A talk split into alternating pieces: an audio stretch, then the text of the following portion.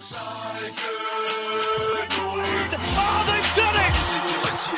Steven Terodde, an instant hero! Can you believe this? Plenty attacking! No, no! The comeback is complete!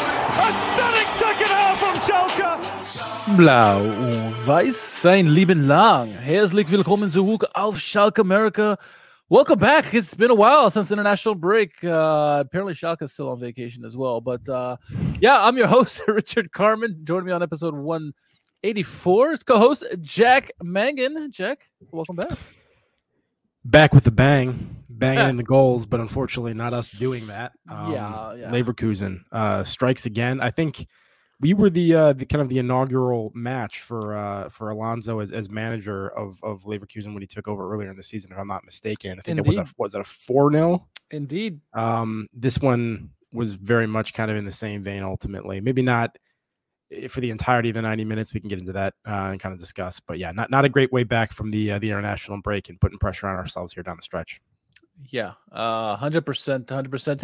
You know, kudos to Xabi Alonso because he even told the team ahead of the game that you know, hey, look, take Schalke seriously because they've faced the best teams in the league and they played them all well. So we need to bring our A games, and uh, I think eventually Leverkusen realized that and kind of got their stuff together. Um, let's get into the lineups real quick. Let's uh, right away and uh, you know get into this because this is this is gonna be a misery podcast pretty much, uh, and some uh, Pour some out for the unbeaten streak, by the way. yeah, Because yeah, That that, that Yeah. was was that it was we had eight games then. eight games, yeah, Yeah, yeah. So that yeah, fi- finally somebody uh somebody breaks that, but uh good run. Yeah, it was a good run. Um, unfortunately for us, Hoffenheim and uh, Bochum just could, or not Hoffenheim. Oh, yeah, Hoffenheim and Bochum and uh, who else? They could just Every wins. every okay, so we're on 17th at the moment. Every team from 16th to 6th scored points this weekend. Yep. Yeah, and Hoffenheim and Bochum, who are our direct rivals, got wins again. Um, Yeah. Anyway, so lineup: uh, Fährmann and goal, back for Brunner, Yoshida, Greiml instead of uh, Jenz, who was injured, uh, and Matriciani. Uh, holding midfielders of Kral and Krauß with Drexler back in the lineup with Zalazar and the 10 role with Bulter and Frey up top. Um, thoughts on Greiml's insertion and then seeing uh, Drexler back in the lineup? Um, I mean the Greiml thing is obviously kind of out of necessity, so I mean it's not. Yeah, I mean it's good to get a look at him, I guess, because we haven't actually Yeah. seen all that much of him since he joined. To be Yeah. to be honest, he's just kind of like he was a young signing that some people were like kind of intrigued by, and then like we just really haven't really had that much of an opportunity to evaluate him. Um, so interesting, uh, but yeah, I mean obviously not first choice. We that that Jenz Yoshida partnership have been running quite well uh for us but um you know outside of that pretty standard lineup except for Matriciani still at left back uh in the absence of like Renan and, and Ouwejan.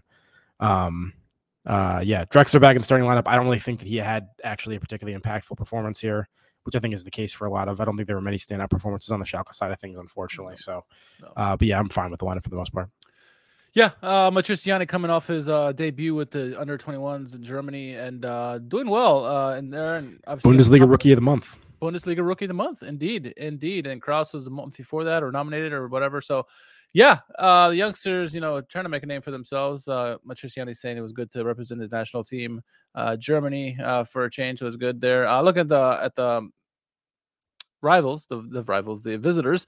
Uh, good goalkeeper in back there. Uh, Tapsoba, Tah, Jonathan Tah, and uh, Kossounou in back uh, with Hincapié, Andrich uh, Palacios, Frimpong, who scored a goal in this one, uh, Adli, Wirtz, and Diaby up top. Um, I mean, it's a solid lineup. I mean, this team's been rolling. Um, they have now more wins than losses in the season after this game, and um, yeah, they're just I mean, they beat Bayern recently, so they- they've been, they've been humming along, and they're and they're moving along in the uh, what are they in Europa League or something like that. So they're humming along under Xabi Alonso. Yeah, it is, it is a good squad. I, I think there's a lot of different players that had um, moments in, in this game where you you know you really saw something from them. Um, I think uh, Tah was was really influential in kind of limiting um, the physicality of of, of Frey up top. Um, I think he was less effective in sort of like uh, aerial duels, especially when we're trying to progress the ball over the top initially on long balls. I think I think Tah kind of shut a lot of that down. Uh, I think Tapsoba was very good. I think uh, uh, even uh, Kossounou, whatever. Uh, t- I think maybe he was in positions to kind of like get exposed a little bit more. Right. But even he had a lot of moments that I thought were like really good recovery moments defensively.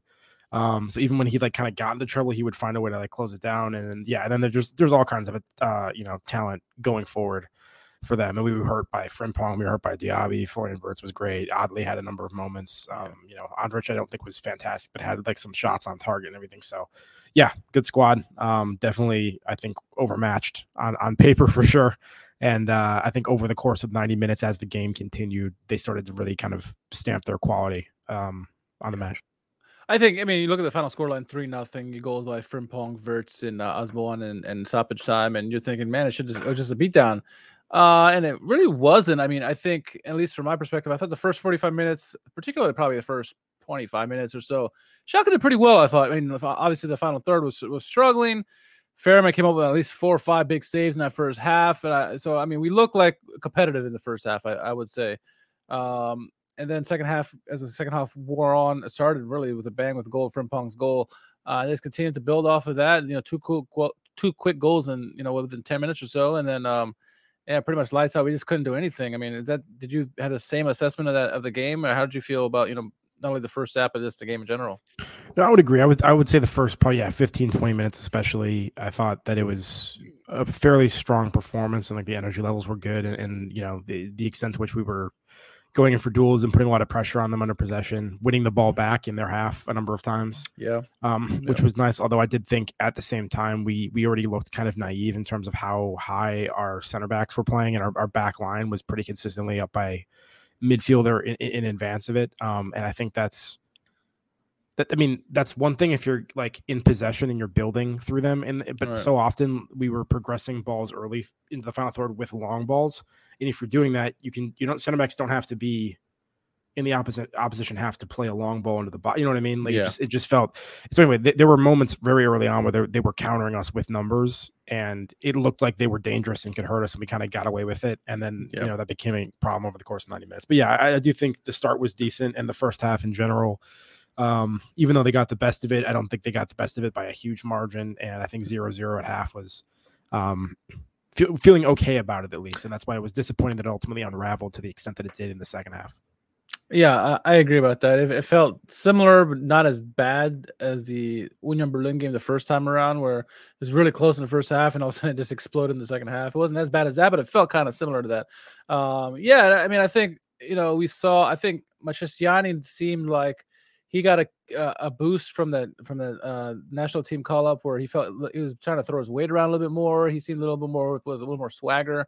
Not necessarily making great plays at times because he was getting beat by I think Frimpong or Diaby on, on, a couple times in that first half. But for the most part, there's more physical play to to Matriciani in the game. I thought. I think Bülter early early was lively, um, and as a half wore on in the first half, I think Leverkusen started realizing he was a danger man and kind of like snuffed him out really. But the first 10, 15 minutes, it was Bülter was lively, uh, got into the box, made some crosses in there. Um, yeah, I mean, it was a decent first half. I agree about your comment about Drexler. I mean, he was really non-existent for the most part in the game. Unfortunately, he wasn't the impact that we were hoping for. Uh, Brunner got exposed on the first goal, big time. Uh, Matriciani uh, as well. it was just, yeah, it wasn't. Uh, we we I guess like I said, we deserved and for, we're fortunate in the first half to be zero zero, but second half it just kind of opened up and it took advantage. Yeah, uh, they did. Uh, Matriciani overall, I thought did decent, um, but yeah, definitely got exposed by Frimpong in, in particular. Uh, I mean, the times where Frimpong decided that he really wanted to get to the end line and get around him on the shoulder, he can kind of do that at will. Easy, yeah. Um, yeah, I mean, like they talk about like Matriciani's top speed being like actually like very very high, which is fine. He was at the but highest of the game at one point. But, but, yeah, but in terms of his like first step, he doesn't have like the quickness no, of first step. That's no. like, and, and that's I mean, so that's fine. Maybe if you're going over like a you know a full half field sprint or something, that he can reach some pretty high speeds. But uh, yeah, wasn't able to really compete on that end. Um, He's yeah, like that first... locomotive. He's like the locomotive that starts out really slow, builds up speed, and eventually you know takes off. And that's kind of like. No, but I do agree he had like a, a little more of a physical performance. Um, Bülter, I agree, started very. I mean, was was influential. Frey wasn't great, but had moments of um kind of like uh, uh link up play and stuff that yeah. were quite good. Had some nice combination play with Bülter at times. Um, uh, yeah, and then the second, I mean, what, what was the first goal? That was the that was the tap in uh for uh yeah from, from Diaby. Um, yeah, yeah. Brunner just exposed back door, didn't even catch it. Both both he and Matriciani missed their guys completely. I mean, Diaby and, and Frimpong just walked in basically. Yeah, not uh not ideal. Um no. the second goal, uh I think you have to give a little bit more credit to Leverkusen. That was just very nicely worked. Um that was Florian Wirtz and and um uh, I think that was maybe Diaby that he played that off of again. Yeah. Um or maybe it was Adli, I forget. Could have been Adli. Um yeah. uh and then Wirtz kind of danced through the center of the box and and finished that quite nicely. What'd you make um, of the of Greiml on that play? Because a lot of people were giving him shtick for kind of just standing there and getting fainted by a shoulder, and Wirtz is going right by him and scoring the goal. Y- yes, I-, think he could have been a little bit more direct and tried to like initiate. I mean, uh, people are afraid of like getting penalties. I think he could have stepped toward him a little bit more instead of kind of like you know moving yeah. horizontal or whatever. Um, and because he kind of left himself in position, but I think that's just nice feet and, and nice nice balance and, and sort of body movement by by Wirtz, and then um, he kind of took the finish early and, and very smoothly. I mean, I, I thought it was a really. We talk so often about not giving up cheap goals, and you could say like, "Oh, they passed through us too easy" or something like that. But that's a that's a well worked goal for Leverkusen. That was like really well executed. Part, yeah. That's the, that's the kind of goal that I'm like not that upset about all the time. Like you know, it's really yeah. clever, nice combination play. Give him some credit. Yeah. Um, it was really the third goal was just kind of disappointing as well. You know, right at the end there, but um, Really had one in the first half too, where he had a nice chip pass over to somebody, and they almost got a goal. I think Fährmann had the double save on that uh, when Wirtz yeah, really, nice, get really down, nicely worked. Yeah, strong hand, low. Um, yeah. yeah, good stuff for Fährmann. Fährmann had a decent performance overall. Yeah. I, mean, I don't really think any of the goals were like significantly his fault or anything. So no, um, at least I'm, unless I'm forgetting something. So, um, yeah, uh, we just didn't create a lot ultimately. Uh, I'm I'm yeah. struggling to remember that many clear cut chances that we ultimately had. I think there was once again, it's just like the final balls missing. Bülter got in yeah. behind once with Terodde when he, you know, shortly after he came on, and the ball from Bülter was just out in front of him and didn't reach him. You know what I mean? The kind yeah. of thing where it's like essentially a one v one with the keeper for a header or something along those lines. If you just kind of get it to him. Um, Zalazar not particularly impactful in this one. I really thought it was Bülter for the most part. Yeah, on the offensive end. Um, Balanta, yeah. Balanta was also pushing very high. Yeah. Um, which I didn't think he's normally done when he's been on the pitch. So he was he was involved in like the offensive final third at times, and then that was really hurting us in transition moments because he isn't the fastest in terms of getting back and covering ground. And like the whole point of him, for the most part, is to like, in my opinion, is to kind of be more of an enforcer. Exactly. Um, because like I don't think his passing is that particularly crisp. Um, no. you know what I mean? Like he seems to be like decent ball control and decent dribbling. I don't think his his actual like distribution or passing is great though. So for me, it's more just kind of like he needs to screen for his defenders, and if he's pushing that far up, he can't really do that, especially in transition. Exactly. That was not so. Yeah, I just felt like our approach was kind of naive in this game for some reason, which was strange because Reis usually has us more organized and more practical than that. But I don't know. Maybe I'm reading too much into it. No, I mean I think it's fair. And uh, Glukov to you, El Waflo. Um, yeah, it just seemed like a, an odd game overall. I mean, people weren't doing the positions that they're really best at. I think in the game they kind of just got out of their their their sweet spot, I guess. And uh, a Damien statistic, he heard it during the game, uh, and I forget who the the commentator was again, but um, yeah, they're talking about Fährmann. Fährmann was like, oh, Fährmann was the starting keeper when Schalke was last relegated, and then went to Norwich and they were relegated, and then they went to Norway and they were relegated, and now it's back to Schalke. I was like, great, great, great. Now, you know, he he is he is the one Schalke player on the team who's who's actually playing, who has that blood in him. So you know he needs to be playing anyway. But uh, yeah, it just uh, overall, like I said, the first half was decent by us, but it just as the half wore on, it was just uh, getting worse and worse and it puts us in a difficult situation. I mean, we're not going to put cunny bones about this. It's going to be a shorter podcast, just because uh, the importance of the next two games are are immense. They're must wins. Yeah. If we had any must wins, these are must wins, and I think I think it's safe to say, and feel free to argue with me, but it's safe to say if we don't win these next two games, you can kiss the survival goodbye. Yeah. No, I agree. I mean, once again, we're not going to be we're not likely to be mathematically done if we don't win both those games sure, at that point sure. we might still technically have a chance but yeah realistically these are two two opponents that are very close to us in the table these are sort of direct relegation um, rivals if we yeah. don't do that it's very unlikely that we're going to be um, in a position to overcome them even if we won out and then yeah. you also look at who the opponents are that we'd have to win out against and you have some significantly harder opponents and bigger names in there as well so these are you know not only you know more winnable games because of the quality of opposition, but also vital because of who the opposition is, which is once again lower table opponents. So yeah, I agree with you. Must win. Yeah, yeah. The the, the last three teams are top six teams. Um, yeah. It, it's difficult, and it doesn't help that Hoffenheim and Bochum are getting wins. Right, they both got two wins in the last you know, three weeks each. Um, they're getting points when they need it. I mean, we get these next six points that puts us automatically in 14th place, assuming Bochum doesn't get any points against Stuttgart and you know um, Hertha doesn't get a result or or, or Hoffenheim don't get any results either. Um, but again, like you said, we're not technically mathematically correct, but I mean, it puts us in a a miracle type of situation where we have to pull pull results that we probably have no business pulling results uh, just to survive, and that's going to be a hard ass. I mean, it's going to be a lot easier, not easy, but a lot easier with the two wins uh, in these next two games, and then you know try to get some draws here and there or something. But man, it's not easy right now. And then, um, oh, go ahead.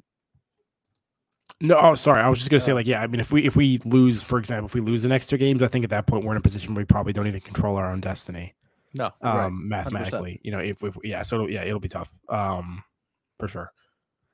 Yeah, I don't even know. Sorry. Even I don't even know if we win those next two games. We we held it, uh, hold it in our destiny. Honestly, Yeah, Uh, I mean, we, we beat Bochum, and then they've picked up seven from nine possible since, since we beat them. You know what I mean? You're that's like, ridiculous. Yeah, not, yeah, not and, great. and Hoffenheim, like I said, Hoffenheim beat well, who they beat, uh, Werder Bremen or Wolfsburg this past weekend. So I mean, like, Werder, I think it was. Yeah, yeah, it's, Wolfsburg break. drew with somebody. yeah um so we can't catch a break um but uh yeah it's not easy and then you know we uh, we have to in one sense start getting ready for Zweite Liga just in case and two start making plans to stay in the at this point you got to make two plans we were this situation before um and and what's his name um what's his name uh Rouven Schröder I already forgot his name uh, like even last year, he was saying like we weren't sure if we're gonna get promoted or not, so I had to start making two plans, and you have to at this point because you don't know what's gonna on, what's gonna go on. One thing we do know for sure, at least, is that um, the man number nine will not be with us next season, uh, no matter what happens. Apparently, so he's just looking for a change of scenery, and I can I can understand it to an extent. You know, not getting the starting time, having a bad season overall. Um, I hope for him, his sake, and his career that he doesn't go back to Zweite Liga. He picks up with one of the you know one of the top four teams or something like that, and gets a chance to try to score some goals again. Who knows? Um, maybe goes to Bayern. Who knows? That'd be something. But uh, yeah, he's not gonna be with us next year's uh, Simon Terodde, which is not necessarily bad because you got Keke Topp on the you know that we can we can get from the youth academy. Also Pieringer, who's lighting it up in the Zweite Liga. Um, so we know he can score in the Zweite Liga if we're there, or he can bring him up in the top league wherever we are. I think both those guys maybe go to two striker system or something uh, next year. Uh, but uh, it's not too early to start thinking about the future, uh, both for two divisions possibly. Yeah, look, sad, but also, you know, when you when you signed Terodde, you didn't expect it to be a long term situation anyway. Yeah. Um, Didn't expect 30 little goals and he got it. I mean, yeah, I mean, like, like he he he played the role that we signed him to play. yeah. This this season was kind of gravy. Um, he's been a little bit more of a mercenary recently, anyway. So, like, look, yeah, I mean, like, it's it's Yeah. not something I'm like particularly upset about, but appreciate what he contributed to the club. Some great memories with him. Um, I, w- I was still thinking about it. I was thinking about what, what are some of my f- the favorite goals that he scored for us that I- that I love the most. And like the funny thing is, one of the one that always stands out to me, and it's not important or even that impressive. It, it was one of the first goals he scored early in the season last year. Hamburg.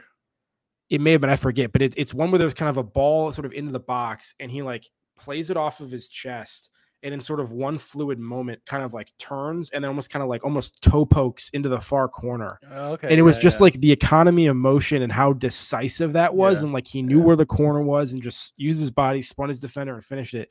And it was like where has that been yeah, over the last couple seasons? It was like so early in the season that was like that's a proper you know number nine. So like that's one that always just stands out. I was so excited about that. I don't know about you have anything that you wanted to shout out briefly just in yeah. honor of Terodde.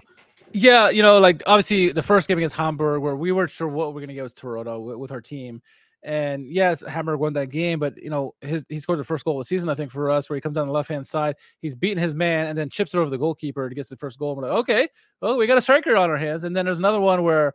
I don't remember what part of the season, probably sometime in the middle of the season, but it was uh, was a big game for us. And Bulter coming down the left hand side as he always does, crossing to the middle, and one of those toe pokes again. Bulter comes out of nowhere and just toe pokes it past the goalkeeper. And like that's what we've been missing, you know, poacher. And then I think also uh, another one that sticks out is obviously the um the Sandhausen game, the game we had to have at the end of the season.